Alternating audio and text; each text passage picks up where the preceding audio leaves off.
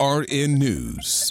Today on Capitol Hill, a historic clash unfolds as Republicans turn on House Speaker Mike Johnson over a game changing Israel aid package. Johnson aims to provide a staggering 14.3 billion in aid to Israel, seeking to decouple it from Ukraine's military assistance amid the ongoing battles with Hamas and Russia. President Biden initially proposed a $10 billion package, including aid for both Israel and Ukraine, as well as border security. Johnson previously voted against aid for Ukraine, now wants to handle Israel and Ukraine aid separately emphasizing greater accountability for funds sent there. The bill requires bipartisan support to become a law, necessitating approval in the House and Senate with 60 votes. However, the Senate is divided, some Republicans openly opposing the plan, while others stress the importance of addressing these conflicts together. President Biden threatens to veto the bill, asserting that it lacks aid for Ukraine, which he deemed an urgent necessity. For AURN News, I'm Ebony McMorris.